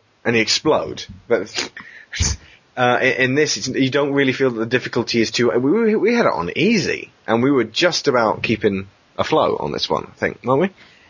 Yeah, we were. My only real complaint goes with it is there is only three, and we'd blasted through two of them pretty quickly. I'm, I'm not too sure that I necessarily wanted to go through them. Didn't Maybe finish I'd- the last one. The tank finished us off. Yeah, but I think I maybe would have gone through them once more, and I think I'm pretty much done with that.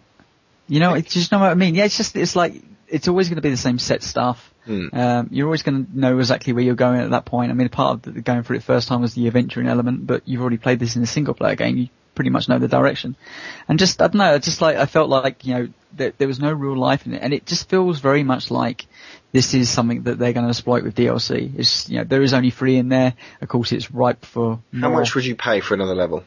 Considering you you said you're only going to do them once. I don't know how much would I pay for any of this stuff. I what two or three pounds for a, a, another uh, level bundle pack maybe. I kind of think I would, and I kind of Yeah. think they will do that as well. They will do that. But I mean, it, it's got a host of mode. I mean, you you got survival mode like firefight or or you know, horde mode, uh, which is the must-have by every game at the Yep. moment. It would appear. Little Uh, Big which- Planet's got a horde mode coming up. Works really well. You got the normal deathmatch. We, uh, deathmatch was quite fun, and we, we actually we did really well in our, the deathmatches that we Yeah. were playing. But we- Uh, we- like we- 16 kills. We were um, doing it was like uh, first to fifty, and we got to like forty-seven before uh, our team lost.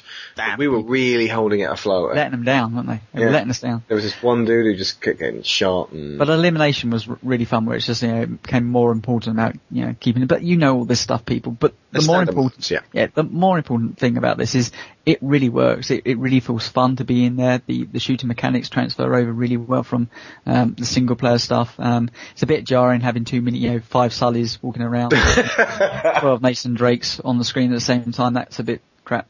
But um, you know what? What are you going to do about that? But it, I mean, it contains you once can again. do something like that. Everyone can choose a friggin' different character and a different Nice. different skin would be good. But that that contains a- coordination, which will not appear in online multiplayer.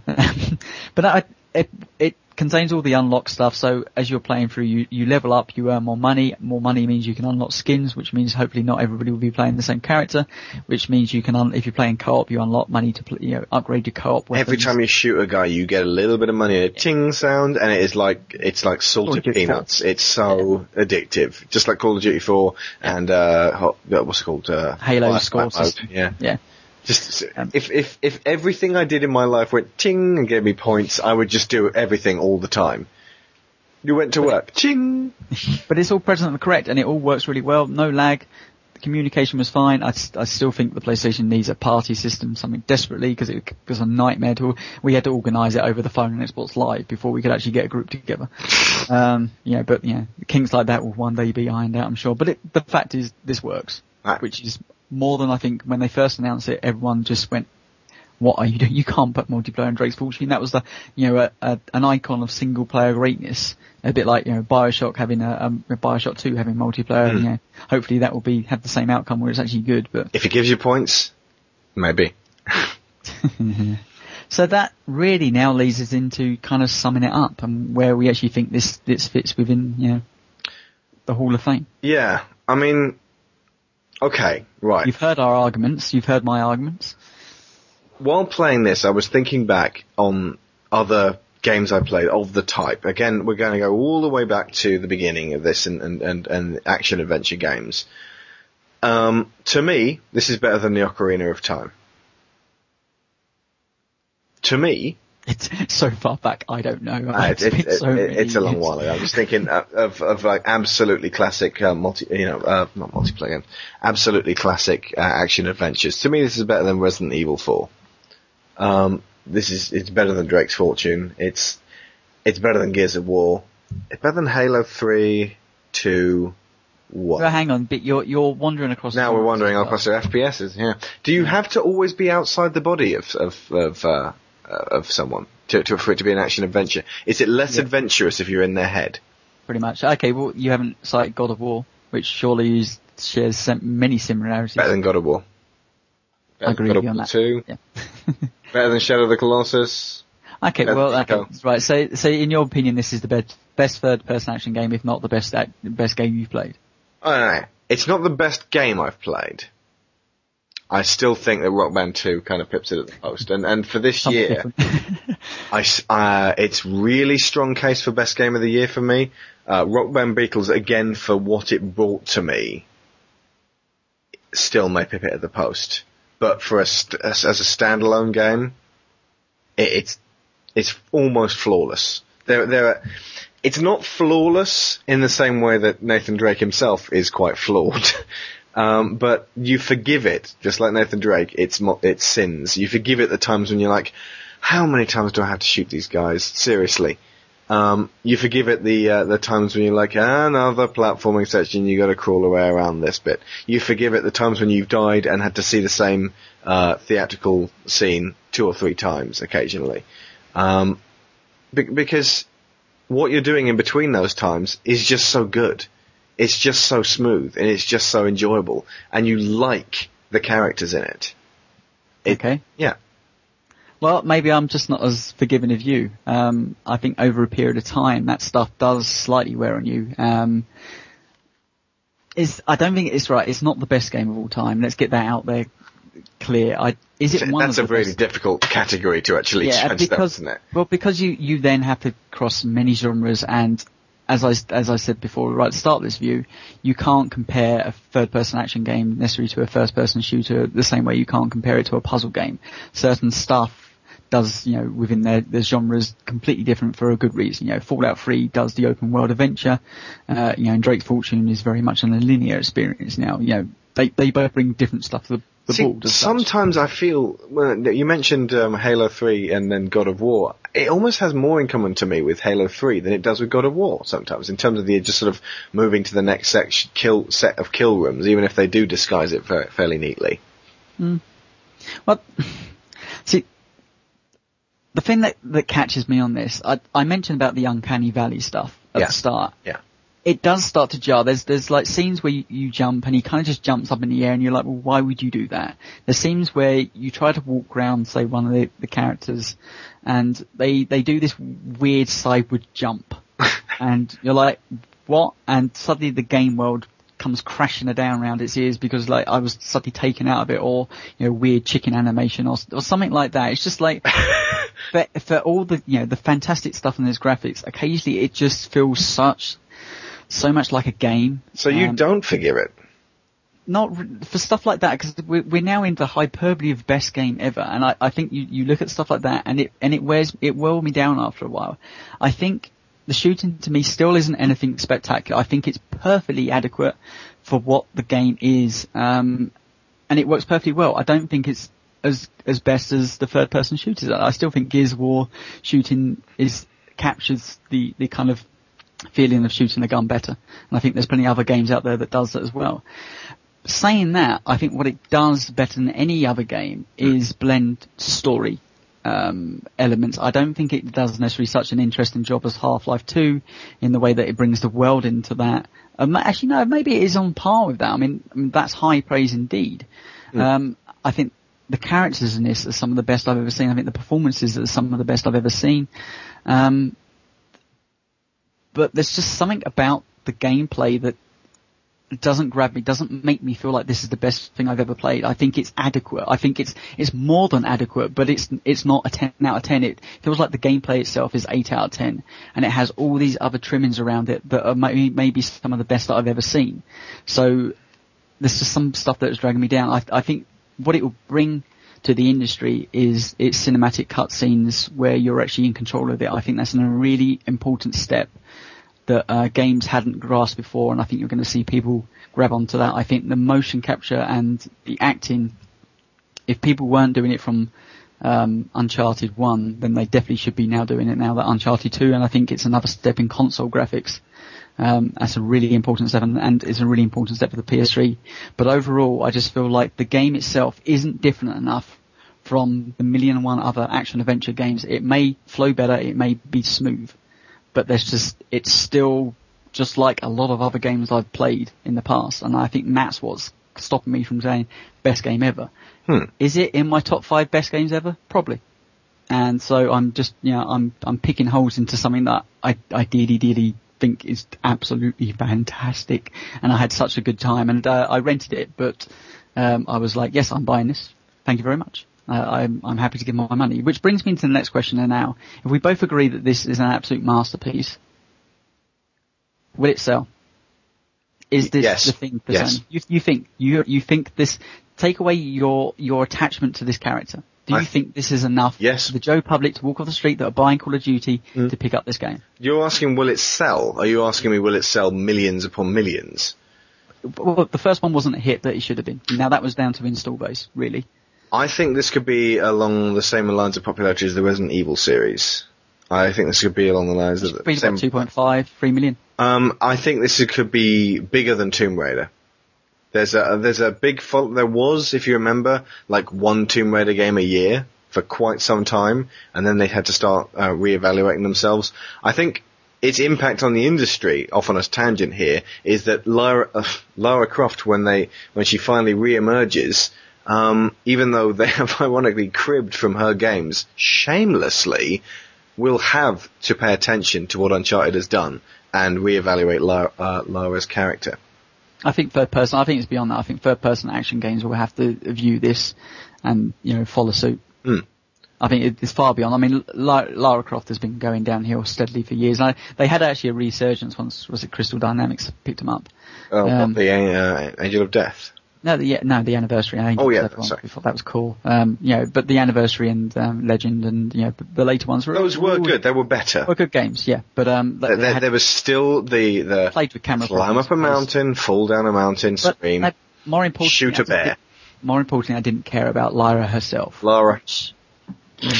Lara herself. It, it, the thing that Uncharted 2 does so well is make you care about the, you know, Because the she just sort of stares blankly into space and, you know, has these days slightly smaller boobs, but still is effectively sold on the sides She's of a character of the The fact that she's absolutely gorgeous and shapely and doesn't, you know, does everything alone and is boring, effectively. Let's just face it, she's boring.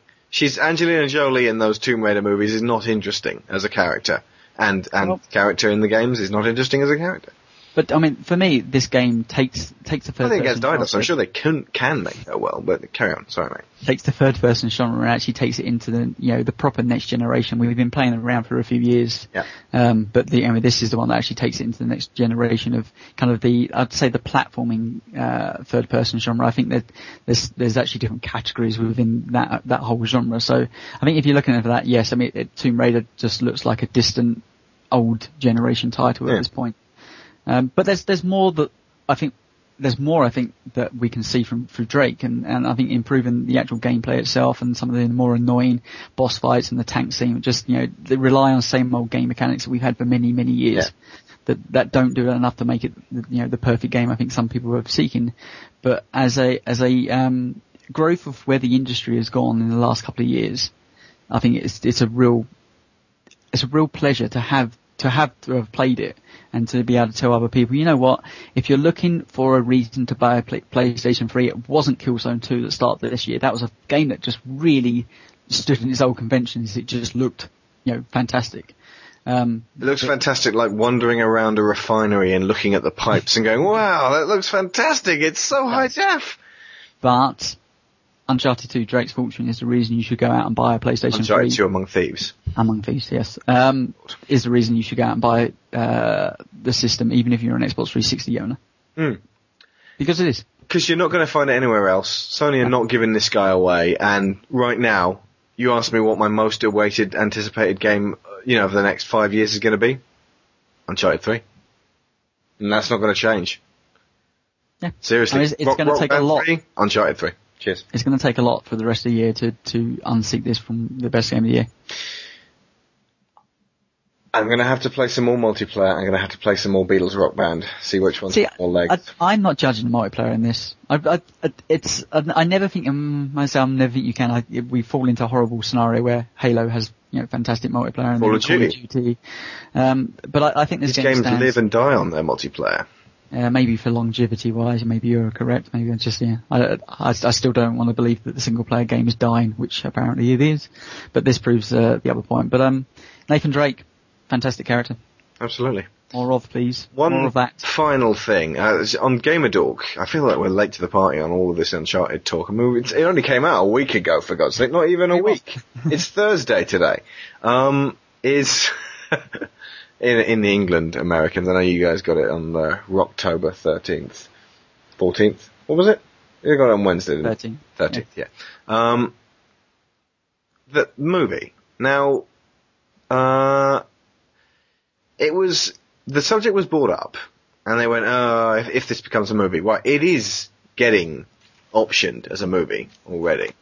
Um, I'm kind of afraid that they're going to stick Matthew McConaughey in the uh, role because of his role in Sahara, uh, which would suck because uh, if you think of Nathan Drake and you think of his huh, kind of expression and, and, you know always on hanging on by his fingers, and then think of Matthew McConaughey going all right, all right, you know, always in control, always smooth, yeah, that's not Nathan Drake. Now, here's the thing: all video game movies are shit. Every single video game fan is sick to death of this fact and has now almost resigned themselves to the fact that it's just going to keep happening. And yet we always hold in our hearts this possibility that there could be a good one.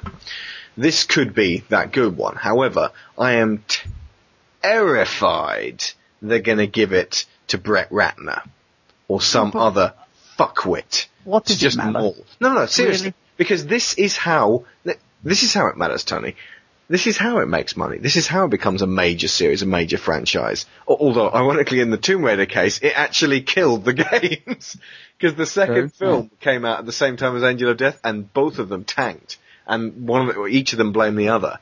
But, um, a good film will put it in the public eye and make people go, wow, this is really good. It just hasn't happened yet, because there's been no video game movies that are that. I'm not relying on the movie industry to promote the uh, the game industry. The game industry needs to do a better job in promoting themselves. That you know, if you want a cinematic experience and you want to have an interactive cinematic experience, here's Uncharted 2. The, the that industry needs to to do more to promote itself. Stop the film. The film industry has been in decline for years. Yeah. And it's slowly becoming the home entertainment industry where the films, you know, let's face it, I'd rather watch a Blu-ray. Me too. So, you know, I don't, I don't want to to snuggle up to Hollywood because I think Hollywood's in desperate trouble. Hmm. And it's already having to rely on, you know, more smaller and interesting films. They're the ones that make money for them. It's not the giant blockbusters that do fuck all for them. Dude, smaller, interesting films. I'm assuming you're talking about remakes of classic 80s horror movies, direct, produced by Michael Bay. But you know, if, if Transformers proved that, Transformers 2 proved anything, you know, a, a crap movie is still a crap movie and people were starting to see this and that made less money than the first one. So, Did it? I, it still made huge amounts of money. Yeah, but yeah, it's, like I say, I want the, our industry to stand up on its own two feet and promote itself that we're different, and we are different. You don't see the TV industry constantly going on about, you know, they want to be films. No, they they embrace what they are. They make great TV stuff. I want an Uncharted movie for selfish reasons because I can't play Uncharted every couple of months. You know, I can't just sort of sit down and, and devote 20 hours of my time to playing this thing, but I can whack in the best game ever. There you go. Yeah. Now, I can whack in the Blu-ray of the movie and watch, you know, the, the, the events of the first game would fit very snugly into a two-hour film. And the events of this game, with a little trimming here and there, would again make an excellent sequel. It's pretty much right there for you. Now, it's, it doesn't work if you literally put it, uh, you know, word for word, page for page, you know, moment for moment. So basically, you are asking for like a romancing of the stone film for Drake's Fortune.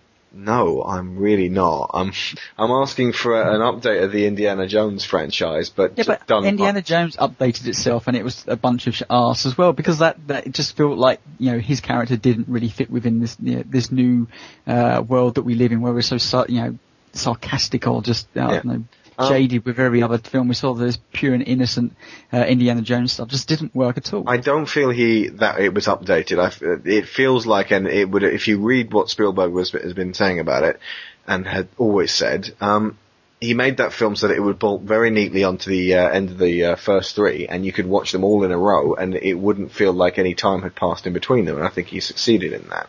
I know a lot of special effects and boring characters. Yeah, great. Okay. But anyway, that's, this isn't the film review. I'm, but I'm no, not. I, I'm I, not hoping for a shit film, Tony. You know that. I'm. I'm hoping for a good film. I'm hoping for Iron Man, but Drake's Fortune.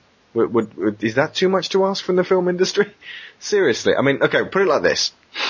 Uh, till 2001, I think it was, maybe 2002, we didn't think comic book movies could work. And then Spider-Man came along.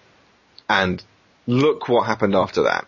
Some Okay, shit well, yeah, ones, like- some really fucking good ones. the spy genre has pretty much died, and then uh, Casino Royale and um, and Bourne came out at the same time. Yeah. It's anything's always possible. It just takes a serious commitment on the part of the producers to get a director and a scriptwriter who really know their shit and to really get behind it. Because if they throw an idiot like Brett Ratner at it, it's gonna create a piece of popcorn crap like X-Men 3. Uh, and or, or Wolverine Origins. Oh, we got Prince of Persia coming out. That's probably the next one. Yeah. And now Mike Newell knows what he's doing. So I'll remind you of that in what six months' time after it's coming out. after I'm hanging my head, you should, for God's sake, you can't even make a game out of that. A film out of that. It's a great game. So yeah, I, I have a lot invested emotionally in Well- Sands of Time uh, game. So obviously, if the movie sucks, then I'm going to be like, well, there's, there's no hope for us. Oh, But they put it uh, like this: films of games are in the pipeline right now. You got the Warcraft movie coming. It's conceivable at all points that they will make a good one. Sam Raimi's behind Warcraft. You know, they're, they're Right. putting proper big hitters in. Call of Duty movies coming, so yeah, maybe that's where we should put our bag behind. Everyone can get behind a fictional conflict in some fictional Middle East. Anyway, so I, I, hold out hope when I find out on the casting. who- would you cast as Drake, eh, if not Nathan Fillion? Because obviously we all want Nathan Fillion. That's a hard one. I haven't put too much thought Nathan into. Fillion's a little bit old. Yeah, a little bit old for it. He's Just a little pudgy now. Look, Think of him as Captain Hammer. He's, you know, quite. That that t-shirt seems a bit too small for him.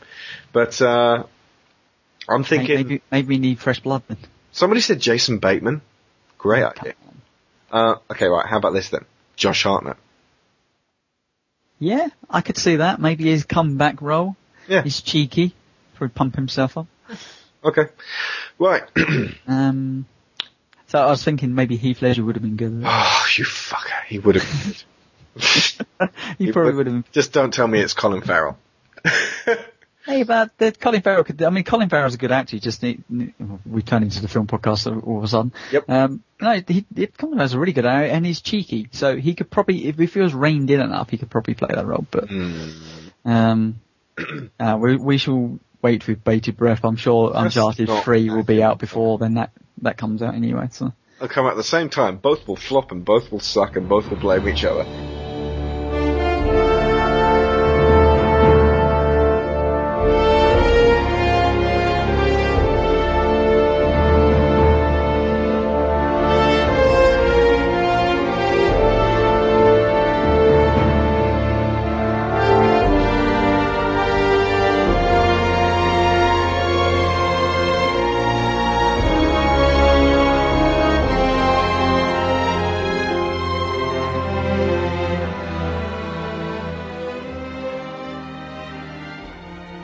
If you're looking for a podcast that's informational, Do you know we have boobs and play video games? yeah, it's true. I'm looking at them right now. Hey, check those out. Relevant, why, do you have that blanket and where are your pants? focused, As the, uh, yar, and now I'm deaf. filled with highbrow humor. I think that might be my stripper name, Raspberry and very smart. Hi, we're the dumb girls on the internet. Yeah. then you will love some other podcast. Join Elaine and Leah every Friday by visiting platformnation.com, someothercastle.com, or subscribing on iTunes. But remember, this podcast is rated M for mature. So you're going to rate this game then? Oh, what, five, yeah. Five. Okay, I right. mean, we're, we're on an easy rating system. Obviously, five out of five is a lot easier than, than to, to tell you whether it's a nine or a ten. There were times when it wavered into the nines for me, but it's just gone back up again just thinking about it. So, Um, I, I wavered between eight, nine, honestly, between them. I never really hit. The, okay, there was a time when I hit a ten, and uh, this will, will probably remind you. What point was it? When um, the part on the train where it bangs and stuff happens, it bangs. um, it, it blows up. Blows up. It blew and up. uh, it it starts to fly at you, and I turn around and went, "Holy shit!" And then at that point, I'd probably like, "Oh wow, that's amazing." And there was a couple of uh, set pieces like that where I was like, "That's that's incredible." Like I still can't just help feeling that the general game in itself, beyond all this fantastic stuff, is is still just a bit. I'd, I'd say like seventy five percent there. There's there's still so much room for more that they could do with it. So I don't think it ever really hit a ten for me. But uh, I kind of, you know, I'd, I'd, I'd nine. I'd, I'm giving it a nine. I'm giving it a nine. we don't do out of ten. We give it out of five. five because it's far easier to say five. Okay, just before we go, competition time. This is the weekly update on the UK versus USA iTunes reviews. That's a week too late because obviously we had Red versus Yeah. Blue, so this is two weeks. Now I'm going to up the ante on this. We've been promising uh, PAX related swag for weeks now. Now I'm I'm pro UK because I am the UK team. Tony's USA. and I took the USA. Yeah, Yeah. I'm proud of that. Okay, right. UK this week you got six. Hagatron, the calendar hung itself. MA7, Joker pen trick, as in it's your Uncle Bingo. Time to play the check. Evil Stewie, Babylon 5, Quantum. so I'm still loving the calendar hung himself. Good name. Okay, so that's six, which brings the UK up to 38 reviews. 12 away from 50. Tony? Uh, so in the USA we had Savory, Death Walker, Masked Claus, Klaus. Klaus, and Twig 89. Four. Four, which means that brings the USA up to 32. You're six behind, guys. Still six What's behind. going on? So I'm going to up the ante because we're now so close I can taste it. I'm going to say to the first, when we hit 50 in Britain, I'm going to select at random, using a random number generator, one of those 50, and then he or she and I shall talk.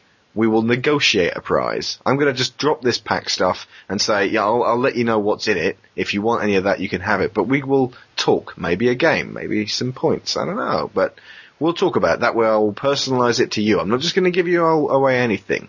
We will get you a good ass prize. And Tony? Well, I think it's it's only right that we do the same for the other side. Um, Fair enough. you know, it, the obvious thing. I mean, for us, I mean, this this PAX swag is nice. Don't get me wrong. we've got some really good stuff, and I think over the forthcoming weeks, because it's not necessarily tied to PAX itself. I mean, there's some uh, just really good little bits in there that I think we're just going to give away uh, on the forum over the next you know, three or four weeks. Um, but it's going to be heavy stuff. So I think in the States, um, you can have your picks up to a reason, uh, same as Alex on from something from Amazon. So it makes it nice and easy for us to send to you. Just ask Um, for some of the premium version of Beatles Rock Band with. No, so it's it's probably going to be in, in realistically, you know, up to the forty or fifty pound barrier. So what's that? That's that's probably no, for me, I mean, I'm, I'm fine with that because our community is everything. So, and the ratings help us, or the reviews actually help us uh, get more people to understand what we're actually doing. So if you enjoy it, if or if you dislike us, but as we said before, if you don't dislike, if you dislike us, it's not likely to win the stuff. But you know, it's fine. Um, let other people know because it is really really helpful for uh, people to find out new shows and actually you know just you know, tell other people. So in reality, that's probably what sixty or seventy bucks worth. So th- I'm I'm thinking new game. Well, a, new game will, will fetch you 60 bucks, maybe, yeah, so, in America. So yeah, I th- what I will do is a new game. I also I will also send you some nice little PAX stuff that I have out there that's not going to weigh down. So it's going to cost me another forty or fifty bucks Yeah. to send to you. So Unless it's stuff that you really, really want, you know. We'll, we'll, No. we'll work out what you want. So over the forthcoming weeks, there will be plenty more T-shirts and codes and, and other wonderful prizes to give away. Okay. Um, but that's the competition as it stands. So don't let us down, people. Come on, America. I've stood here. I, as a British person, I'm standing here and supporting. This, Traitor. this goes right through my heart. I, you know, I should be. I, I could be lynched. I live in the UK. Football hooligan, hooligans may knock down my door any second now if we do not win this. I can hear they're, they're knocking over your dustbins, Tony, They're in Shaftesbury. So, help me out here. Right. I the size of America should be able to squish the UK in one, you know, just one nuclear missile before we can even send it back. The motherland shall conquer all. Right. Okay, But, uh, and there was a competition last week as well. There was a competition last week, um, or two weeks ago, Two weeks ago. where we were giving away a Dead Space Extraction t-shirt. Oh, yeah. And the simple answer to that was basically why you deserve it. it was, uh, nothing overly complex, as you can see there. Um, so this, the person actually won it was a forum member called Giles. Um, and his reason why he said he should have this Dead Space t-shirt is, reason one, for me Dead Space was the best game that came out on any platform in 2008. I, I. it was a very, very good game. Uh, it was the best, I don't know, but- Disagree completely, but alright. Reason two, he got a thousand or a thousand gamer score. That's hardcore. Being somebody that actually tried that, um, I gave up. So that's pretty hardcore. Well done to him. Yep. And reason three, Extraction is the first and only game I've brought myself on the Wii, as opposed to all those party games I've got for when my guests want to play something. And what's So, um, wrong with Carnival Games? It's terrible. Yep. How about that? Okay, that's fair enough. Carnival games are Uncharted. he, I'm going to sit Don't down. make me choose, it's like between my kids. I feel like I should send him a pay- PlayStation 3 of Uncharted 2. I'm not gonna, but that's what I feel like I should do. Instead, you're gonna get a t-shirt, the, un- uh, the Uncharted, the Dead Space Distraction t-shirt that will be winging its way in the post. Just send me a direct forum message with your address, and I'll get that sent out to you this week, although it will probably arrive in two to three weeks time, Thanks once the the wonderful Royal Mail service will stop striking.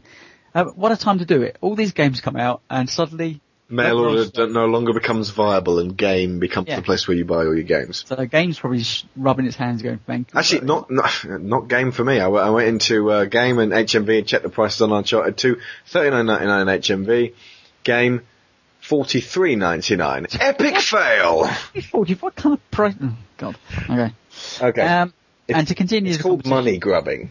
Yeah, okay. Well, to continue the competition outside of the obviously the ratings competition, the reviews competition, um, there was a, a, a nice little thing on the forum where uh, our friend Ryan from the Crackdown 2 development team um, was talking about art books that you should buy, and you know, in this conversation, he's like, you should buy this, this um, Halo 3 art book that turns out it's about 250 pounds now. For the it's really- yes, uh, it's a really rare uh, and exclusive item, so um, I'm not going to buy Isn't that. the paperback only fifteen pounds? It is, but it's a different layout.